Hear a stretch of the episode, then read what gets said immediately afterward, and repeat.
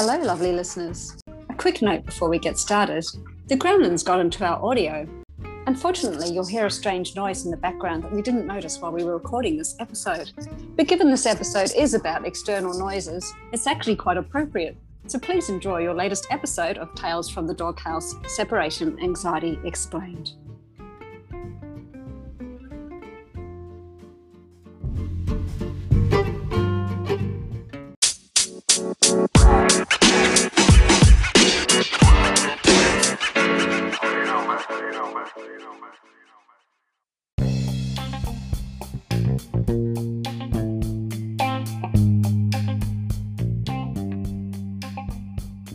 Everybody, and welcome to Tales from the Doghouse Separation Anxiety Explained. I am Stacy Bell with Focused Fun, and with me is. Hi, this is Sarah from the UK. I'm from Separation Anxiety Solutions, and with me is. Hey, it's Ness Jones. I'm from Australia, and my company is called Separation Anxiety in Dogs Decoded. Um, I just wanted to quickly, before we get started, ladies, um, talk about something exciting, a new project I've got coming up. It's a door desensitization, door desensitization online workshop uh, where I um, will walk through the steps of getting your dog used to you walking out the door without them reacting. Because, let's face it, if you can't walk to the door without your dog freaking out and carrying on, how on earth are you going to start separation anxiety training? So, this is basically the first step in starting your journey to decoding your dog's separation anxiety. So, that will be on April the 22nd, and it is going to be that's in Australia. So, for many people around the world, it will be on April the 21st. Um, but if anybody is interested in joining me, I will be working with you in real time, troubleshooting any issues that come up. So, we'll, we'll be doing it via Zoom, and we'll be able to I'll be able to see exactly what's going on with your dog and making sure that they're they're not reacting.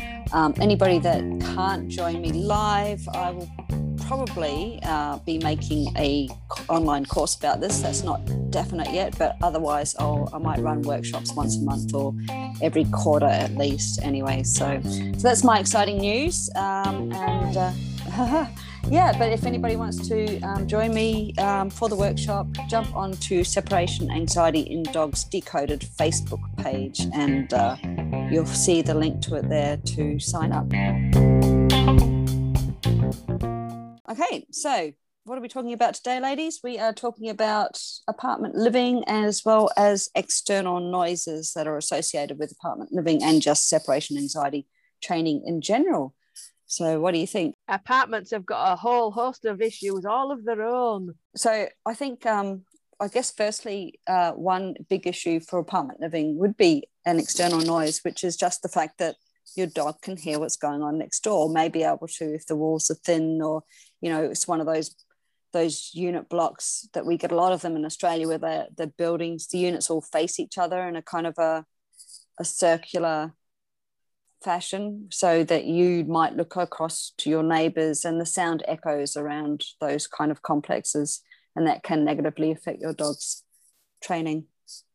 Yeah so i i kind of think of external noise or environmental noise in two categories when it comes to how it might affect separation anxiety training.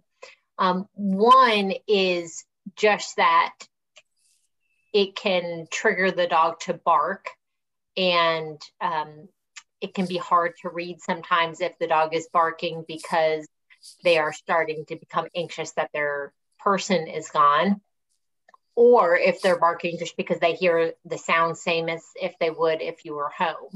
Yeah. So I think that part of it. But then there's also the dogs that are noise phobic, you know, actually fearful of of the noises that they're hearing outside, whether that's thunder or just a loud bang or, you know, whatever, whatever. So, yeah, sure.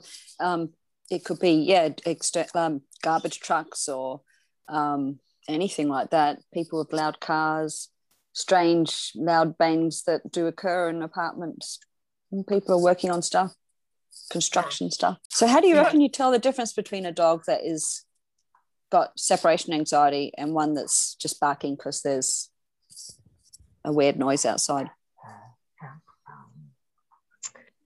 I think the biggest indication would be what do they do when you're home, right? Because if a dog is triggered, like my own dog, if somebody comes to deliver a package, he's going to bark, right? Yeah.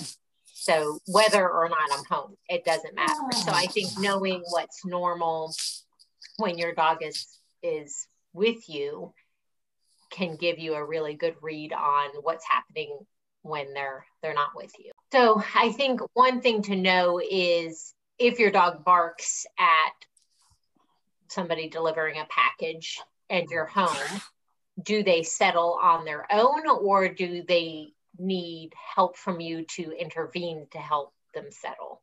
Mm. I think that's a, a important piece of information to have because what can happen is um, especially with dogs that are struggle with separation related behaviors is that the the mailman or the package guy in this situation would come and deliver a package and they would bark the same as if you would ho- were if you were home but then they escalate into an anxious response instead of calming down um, Mm. just because of that the situation is just a little different with you not home. And um, so that's why that's something that we really like to work on even if your dog isn't no noise phobic. Um, i think it, it's a really useful skill for them to have is to kind of if they bark fine. Some people actually prefer when people when their dogs bark at people coming to their door Mm. as like a safety thing I think it's also really important to know your dog well because I don't know about you guys, but I can tell the difference in my dog's bark, whether Mhm. it's a bark out of, hey, I'm alerting that there's somebody at the door, or hey, I'm barking because there's a threat at the door, or I'm barking because I'm scared. And and I think a dog that's fearful barks completely differently to a dog that's alerting or or or you know trying to scare a Yeah. threat away. And if you know your dog well and you know the difference, then you know you know you can have a pretty good idea of what's going on. And if you don't know, you know, that's a, a time when you try to look at the full picture, right? Like, so if you don't know how are the barks different uh, for my dog, or maybe for some dogs, the barks aren't real different. And so it's hard to tell. Then you can kind of try to look at the whole picture, um, you know, the tail position, the ear position, um, you know anything else that might clue you into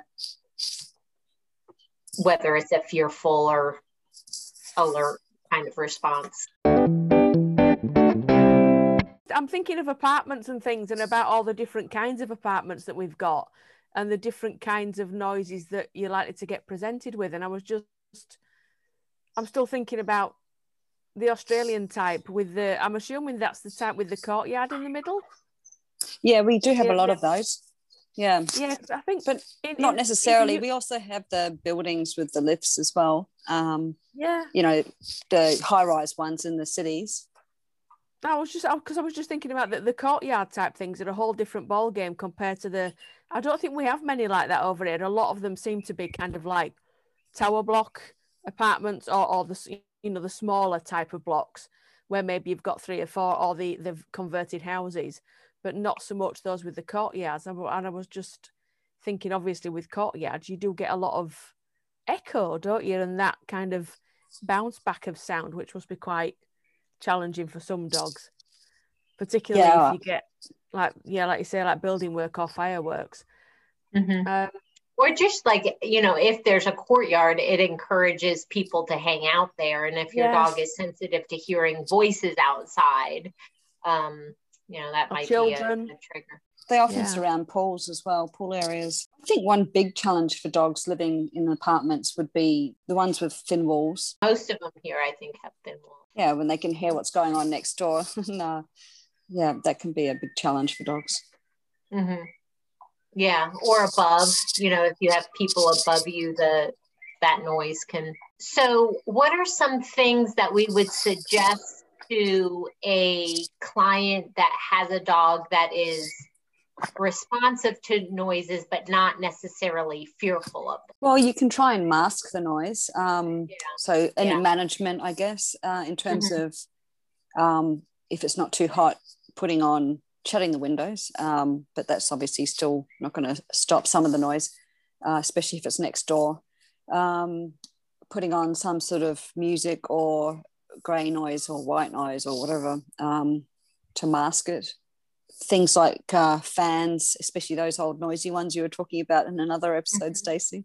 Um, or, you know, things like that. So, kind of a management strategy to to Yeah. mask the noise would be maybe step one.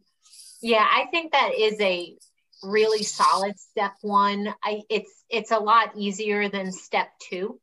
Um, but step one, so I always have people start with management. You know, how can you turn down the intensity of the outside noise stimulus um, for the dogs?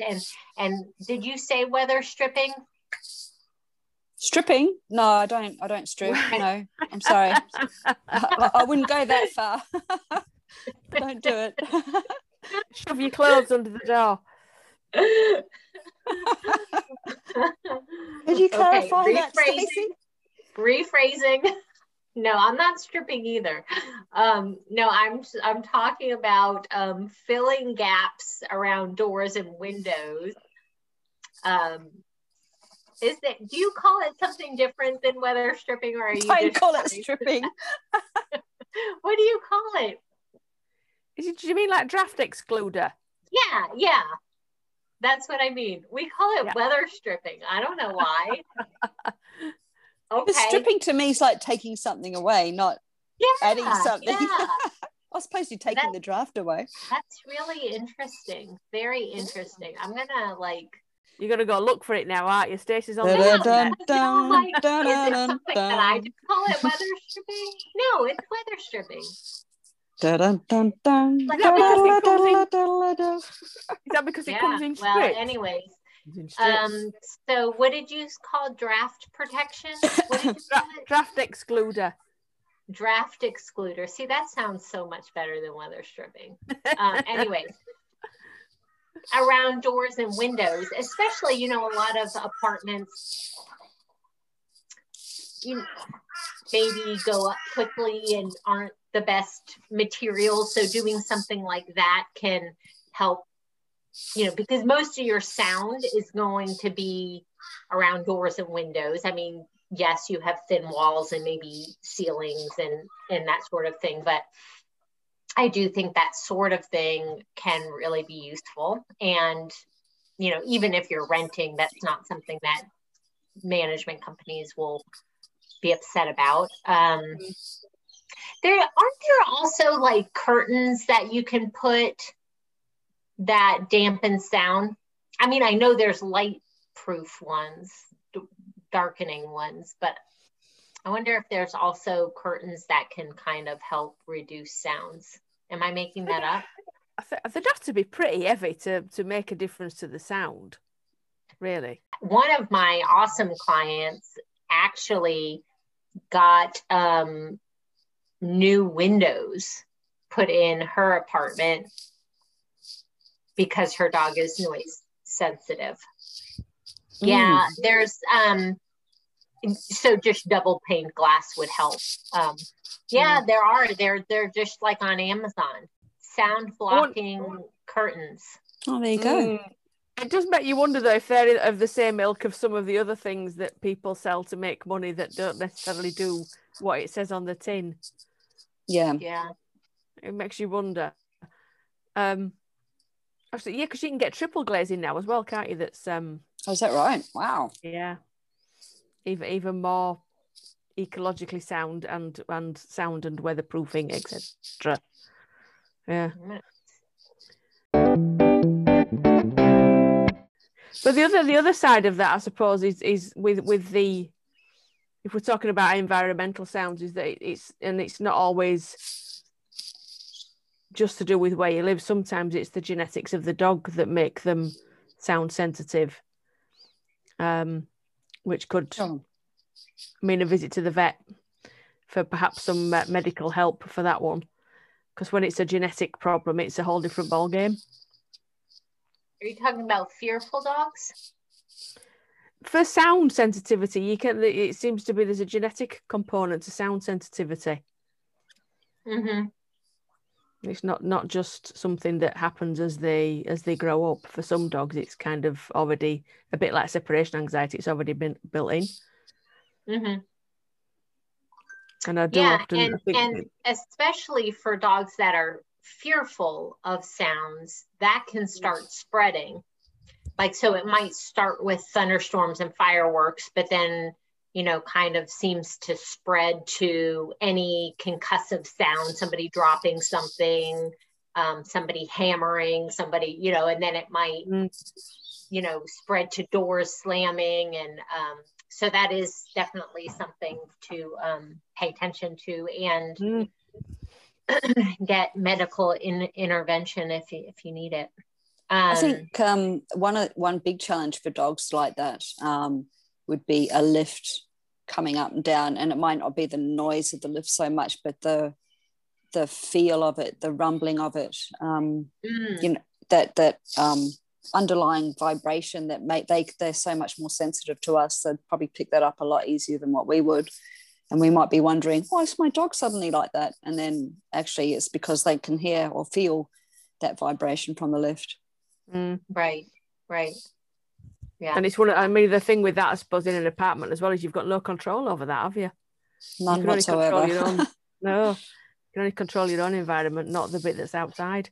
anyways yeah so as far as management goes that and then also um how do you guys feel about noises like you know the white brown pink noise or music or tv do you all have a preference in what you suggest for for your clients I like brown noise.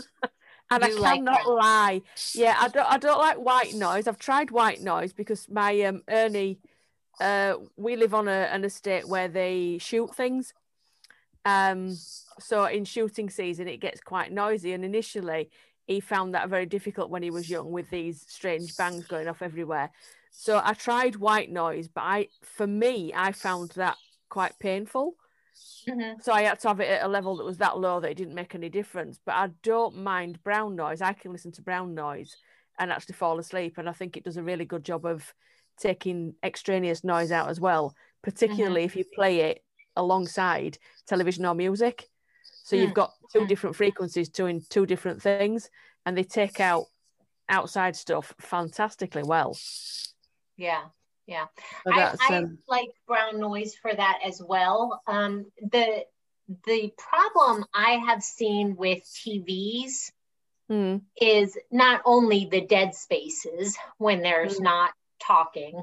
Um, so if you're not overlapping the brown noise in the TV like you're suggesting, um, that can be a problem. But also, I have noticed that for some dogs, some TV shows can can well, well like if the dogs are triggered by something like a dog barking on the TV show or Mm. whatever. But I've also seen dogs even with just like sitcoms or something like that where people are arguing or something and you can see the dog start to tense up and it's just kind of like okay we you either have to pick a show that's like super soothing or you know or go with some some different type of mm. noise in the it's background a bit like um it's a bit like classical music isn't it i know that you get a lot of people who play classical music for the dogs but some classical music i mean if you think of like something like beethoven that's all banging and crashing not very Yeah. soothing really is it I, I or was some volunteering hit at that high note and it's kind Yeah. of screechy and like so i can imagine like for the dogs maybe that's not as as good i've seen that too where the dogs um, were listening to jazz in this case. And um, you know whenever like certain things would happen in the in the music the dog would look up and become a little unsettled um, you know not Was- the end of the world. I was volunteering at a um, a rescue um, shelter, and they played classical music, and some of it was really nice and soothing, and some of it was just like oh, it would have been so stressful for the dogs. I couldn't stand listening to it. I'm like, oh my god, this is the worst. But um, yeah, so I think you've got to be cautious about what kind of play, what kind of music you play. Um, Yeah. There Yeah. are there are um, there's programs like Through a Dog's Ears, which you can buy online, which um, is supposed to be calming music. They say it's scientifically proven, but you know, I don't know what how scientifically proven it is to calm dogs. Um, but there's a heap of um, anybody that's inter- interested. Um, you can get onto YouTube. There's a heap of um, uh, you know, like free calming music. Look up dog anxiety music or dog calming music, and uh, there's a heap on there. Um, and also on like Alexa or Google Play. Um, in, in addition to the white, brown, pink, or whatever color noise you prefer. in terms of the brown noise, so I read somewhere that some dogs don't like the brown noise and it actually unsettles them. But I don't Mm. know if that's anecdotal or scientific or, or what have you. So for me, whether it's music, the TV, uh, and I agree with you, Stacey, about the TV. There's too many. You, there's too many unknowns involved about what you're going to get.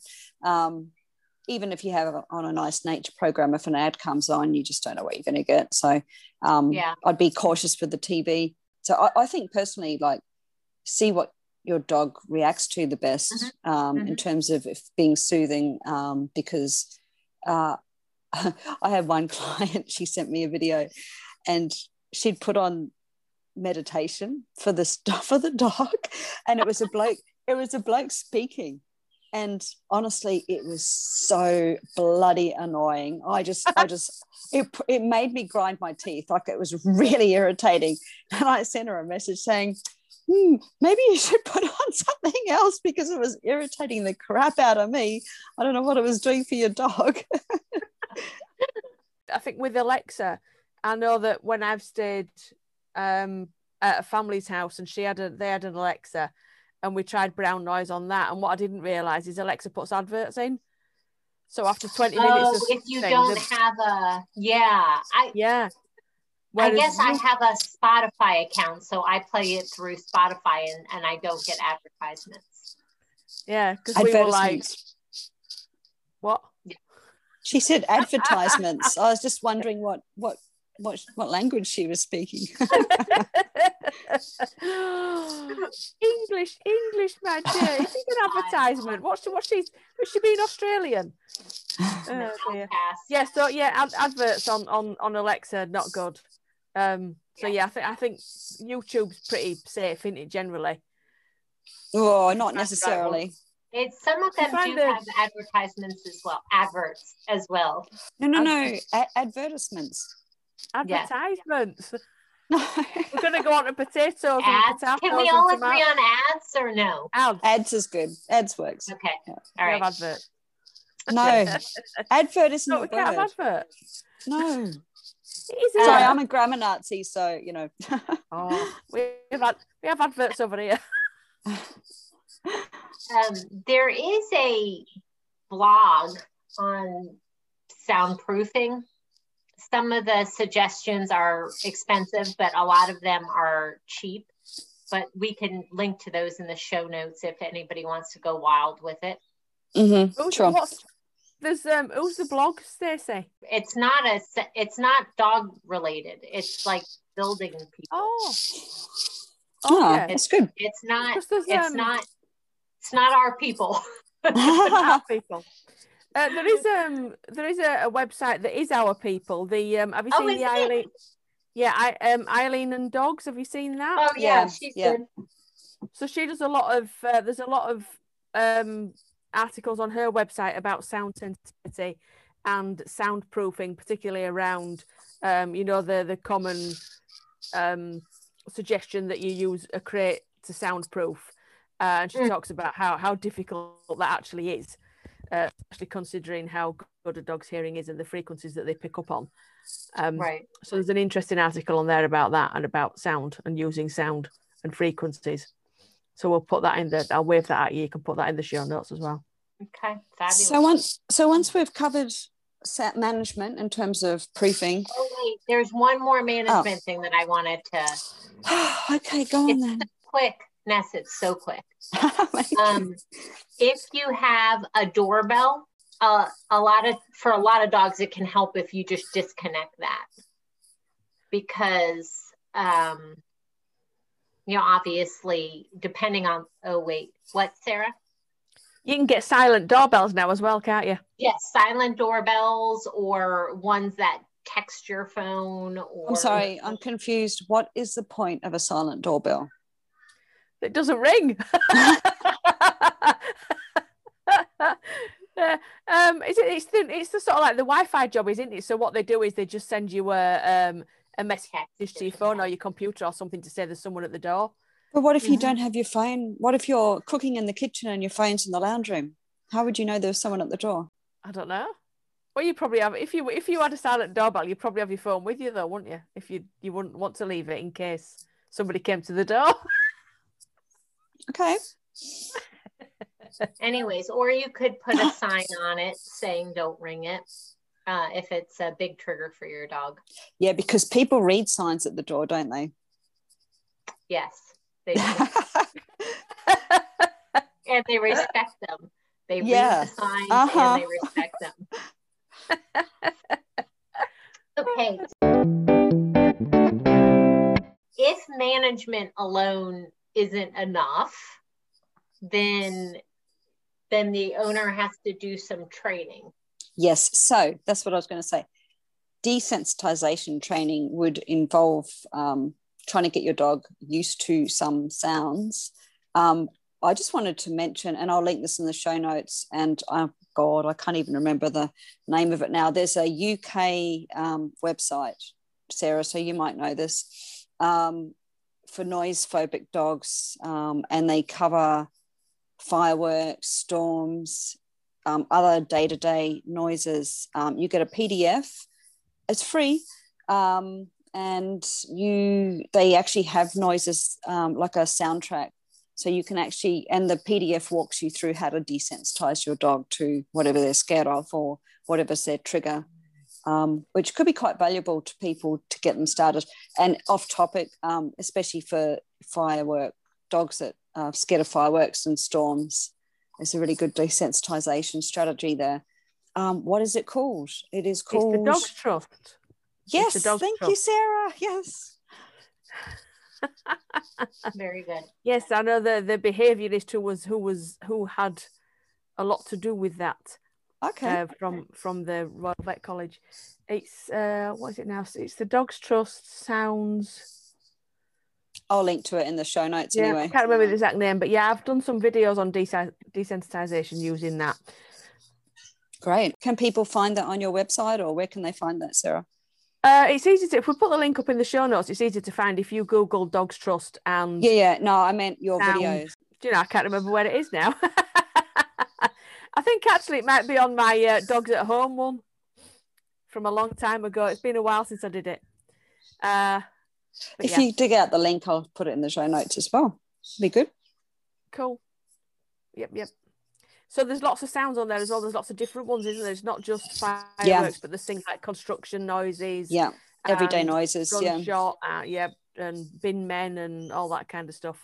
It's all on there. So, in addition to desensitizing, do you either of you suggest that people connect a behavior with a sound? Like um, for instance the dog hears something and it runs to the front door barking do either of you suggest um, having your dog run to a mat or anything like that do, doing um, a behavior in addition I to did sensitizing that very thing today Stacey with a client. We spoke about people walking past the house and her dog shouting at them. So mm-hmm. what we suggested was that she give the dog a, a different behavior to do other than barking at the door, which would be going into the kitchen to her mat and being showered with lovely, yummy food. Yes. Uh, yeah. to, to create a nice association with the thing outside rather than a bad one, which she currently has. Right. Right. Yeah. I really like to do that as well. And I think if you can do it consistently enough when you are around, then the thing that's triggering your dog can become a cue for them to do that behavior even when you're not home. Yeah. So that's kind of the goal, but it is, you know, you do have to be consistent. So for sure. And it certainly won't hurt if you do it and if you do it enough. If you are moving into an apartment, um, I would be like, say you've been living in a house, or even if you're just, I guess, moving, whenever you're moving, there's new sounds, right? And so, what I would always recommend is, you know, have a pot of treats ready, like high value treats ready, and just, you know, those first couple of weeks, just dedicate yourself to your dog hears a sound and you just, you know, give them, give them yummy treats. Um, because it is, you know, during that initial time, I think you have a really great opportunity to take something that they're not reacting to and get in front of it. Sure. Um, and also be aware that just because you can't hear a sound doesn't mm. mean your dog can't, because I did have one client that was in a high rise and it was one of those high rises. So it wasn't a complex so much where there were, well, it was a complex, but there were several high rises. So not just like low rise um, units all facing each other around a central area, but like huge high rises all facing each other. And uh, she, the dog was reacting to exterior noises and she couldn't figure it out and I'm, i was look watching the video saying there's something going on that you can't hear because it was more than evident that the dog was reacting to something externally but uh it was she just couldn't pinpoint what it was because she couldn't hear it. So yeah. Hmm. that's that's always tricky though. Yeah, yeah. it was tricky yeah. Yeah. Hard to desensitize something that you don't perceive. No no. But you can you could see the dog go from happy as larry to there's something wrong here. Okay so then what are some of the other challenges associated with apartment living and home alone training? Well it's, it's like it's like with a house. Okay so often there's an external door to go outside. So that's the door you train for your you know to train your dog to be home alone. Um, that's you work around that door to go out. But with the lift you've got your front door and then you've got the lift to go down. And and assuming that the dog can hear you know obviously they see you go out the front door but they can also hear the lift opening and shutting so then you've got to do work around the lift and um, desensitizing your dog to having the lift open and shut and you mm-hmm. possibly mm-hmm. leaving via that lift so that would be one challenge mm. and then you've got the time frame on top of that as well so how long it takes them for the lift to arrive for them to get in it to go down in it and get out of it at the bottom depending on the size of the apartment and, and then and, back in and coming all the way back up. Not just that though sarah. Often when you get into the lift your camera goes dead your white you know whatever you're oh, using right. to watch your dog you lose that connection. So you don't know what's going on. Yeah. There's, there's, there's a happen. whole other yeah i bet. That's a real challenge isn't it the, the elevators particularly in the in the bigger apartments. I know that with one of um, a client of mine a recent one they're quite high up and they leave they would go out of their exit door then there's another set of doors that then go into an atrium where the lift is mm. and then to go down in the lift to the exit door and then back up again. I think they timed it and they reckoned that on a worst case scenario would be about seven minutes. Wow so that's quite a, that's a long time yeah if you have to stop you know on other floors and all that. So to, to put all that in that's significant yeah it is. That's massive, isn't it? So we're, you know, the plans on that are afoot. Um, yeah. So, so Sarah, in that case, you'd have to mm. work with consistency, a lot of consistency, build up right. over that seven minutes, maybe get to 15 minutes before you actually yeah. went down in the lift. So you might simulate it by opening the door and shutting it, and then, but staying yeah. staying upstairs, and hopefully the dog thinks you've gone down. But so you're building yeah. up that time because once you're down there, you can't rush back if if no, your dog starts no. reacting, you're screwed. No, I mean, fortunately, that the, they're a couple, so it does mean that we can we can do it. Um, we can help in a little bit of a sneaky way where we can leave one of them uh, upstairs, upstairs, near the apartment, and the, while the other one goes down in the lift, so we can kind of cut the time in half, where Mm. one will go back in if they need to. When when the other one's at the bottom of um, the So Lift.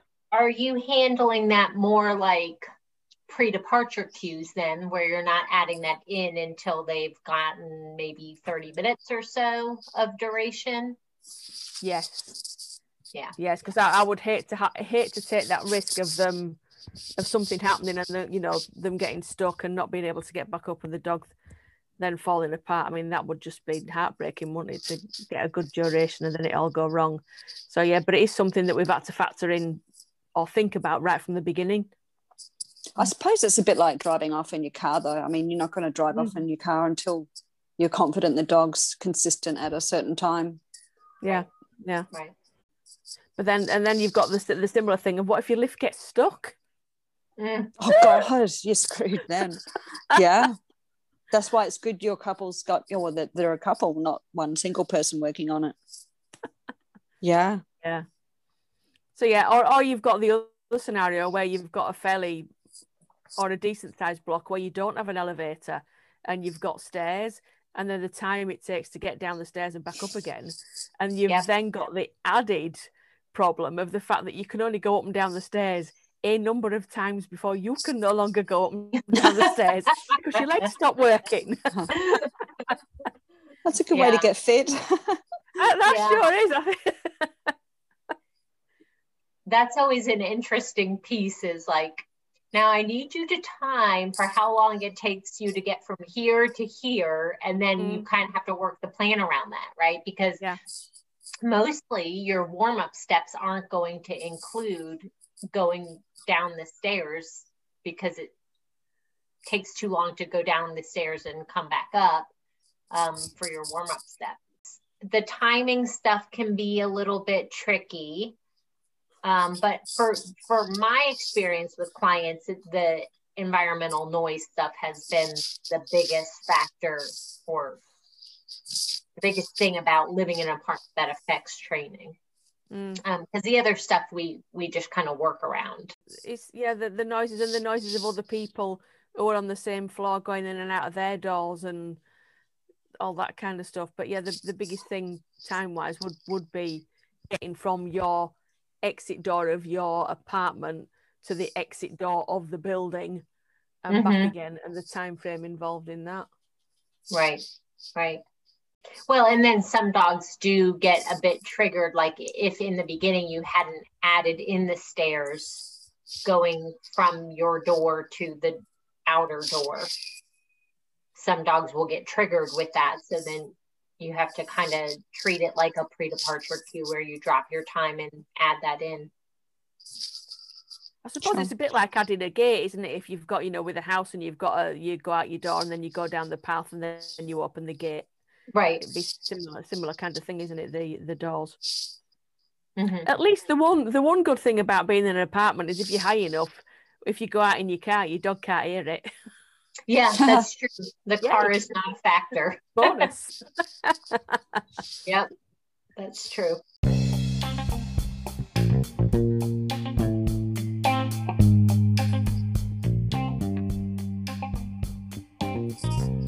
Thank you so much for listening to Tales from the Doghouse Separation Anxiety Explained.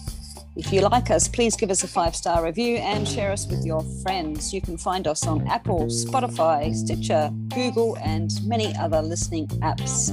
I am Ness Jones. I am in Australia, and you can find me on Facebook at Separation Anxiety in Dogs Decoded. Uh, reach out if you need help from a specialist. I am Stacy Bell in the United States with Focused Fun. You can find me on Facebook and Instagram at Focus Fun Dogs, and my website is focusedfun.net. and I'm Sarah McLaren, and you can find me at Separation Anxiety Solutions. And that's either on that on my webpage or on Facebook or on Instagram, all the same name. Thank you so much for listening again, and we hope that you get as much pleasure out of listening to this as we do actually making them. Thank you. Bye. Bye. Bye.